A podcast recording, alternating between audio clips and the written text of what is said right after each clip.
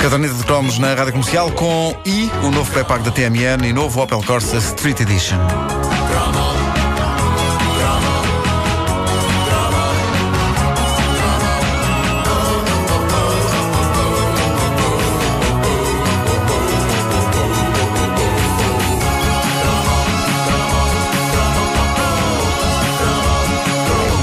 Dos livros mais importantes da nossa infância começou por não ter uma existência física. A gente ouvia falar dele, aliás, a gente lia sobre ele nos diálogos entre Huguinho, Zezinho e Luizinho, os imortais sobrinhos do Pat Donald. Eu falo, claro, dessa obra de vulto que é o Manual do Escoteiro Mirim.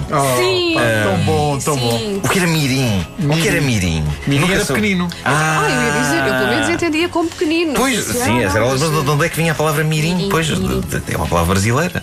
Ah, se eu- eh, quando há cor- corpos de, de escoteiros que têm eh, travestis, é o, o escoteiro mirita. Ah, sim, sim. Surgiu esta agora. Algumas até miritas casemiras. O manual do escoteiro mirita. Sim. Sim.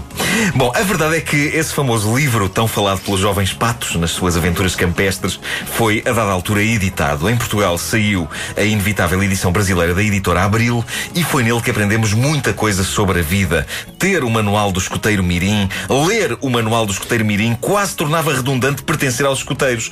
Pronto, faltava a parte do convívio, das cantigas à fogueira, mas na minha jovem cabeça de petis de, de 10 anos, os mundos que se abriram perante mim ao ler o manual do escoteiro Mirim fizeram-me pensar que eu estava preparado para a vida, que não precisava de mais nada. É verdade que eh, mais tarde o manual do escoteiro Mirim passaria a ser mais do que um manual, mas toda uma coleção completa com uma estante de plástico e tudo para montar. Não sei se vocês tinham isso. Tive, eu, sim, eu essa É a, a Eu essa lombada não tive. fazia uma, dos, dos livros fazia uma imagem. uma coisa, não era? Sim, sim. Eh, com os livros, Ainda tenho lombada. essa coleção.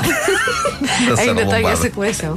Eu não tive essa coleção, mas suponho que com tantos volumes, essa coleção devia preparar os leitores para literalmente tudo, incluindo fazer bebés. Tudo. A, a tua vida estava ali, na enciclopédia do, do Escoteiro Mirim.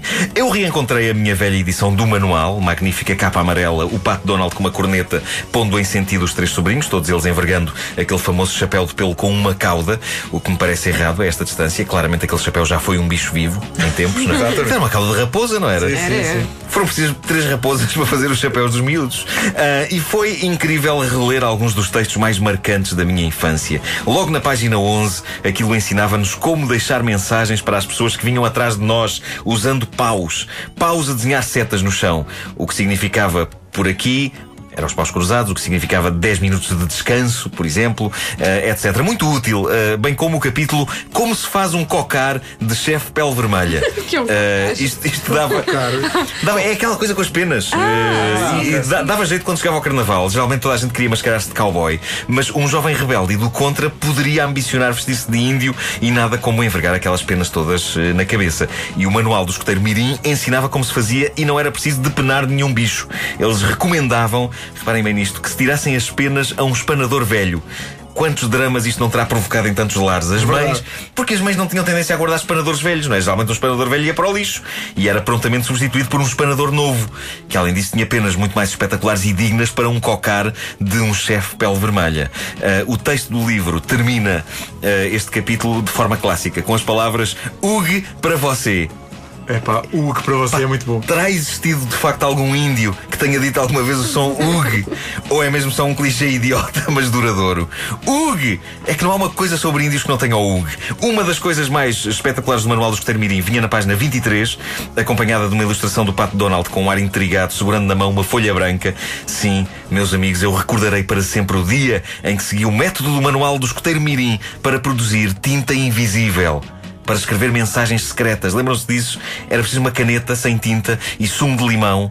Molhava-se a ponta da caneta no sumo, escrevia-se num papel e não se via nada até se aproximar o papel de uma lâmpada acesa. e o calor começava a fazer aparecer o que tínhamos escrito com o sumo. Era lindo! Lindo e, na sua essência, ótimo para passar cábulas uns para os outros na escola durante testes. Isto se arranjasse uma fonte de calor para conseguir ler as letras. Porque não é muito normal a pessoa estar com velas e, e acender isqueiros numa sala de aula durante um teste era capaz de dar nas vistas. Digo eu. É, é pena. E com isto retomo a história do cocar. É pena. Vale a pena. Essas São muitas. Bom, o manual do escoteiro Mirim acabou por ser o primeiro de uma vasta gama de manuais lançados pela editora Abril.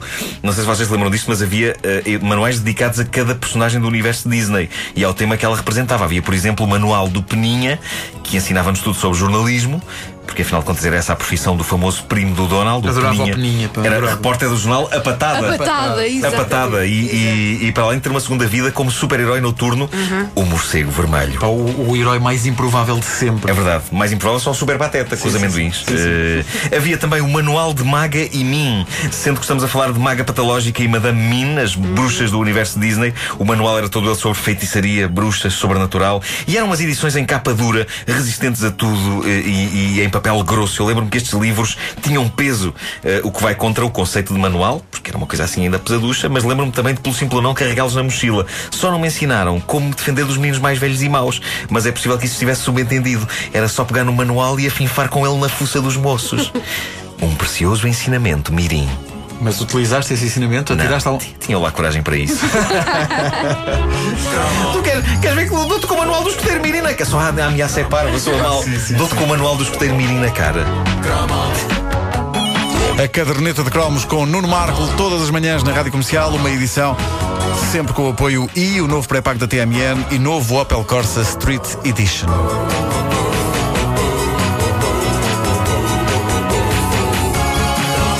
Chegámos à conclusão que todos nós aqui na equipa dizíamos Patopólis.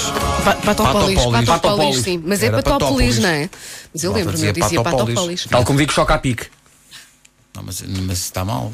Eu sei que está mal, É choca-pique. mas é mais vezes choca Eu, a acho, pique. eu, acho- Choca. eu não queria concordar com o Vasco, mas eu acho que digo choca a pique também. Choca a Choca a pique. pique. Choca a pique é muito, é muito formal. Olha, choca aqui. Então, Choca, choca aqui, choca a pique. É assim, tem que ver. Choca. A tua cara diz choca. choca uma palavra japonesa.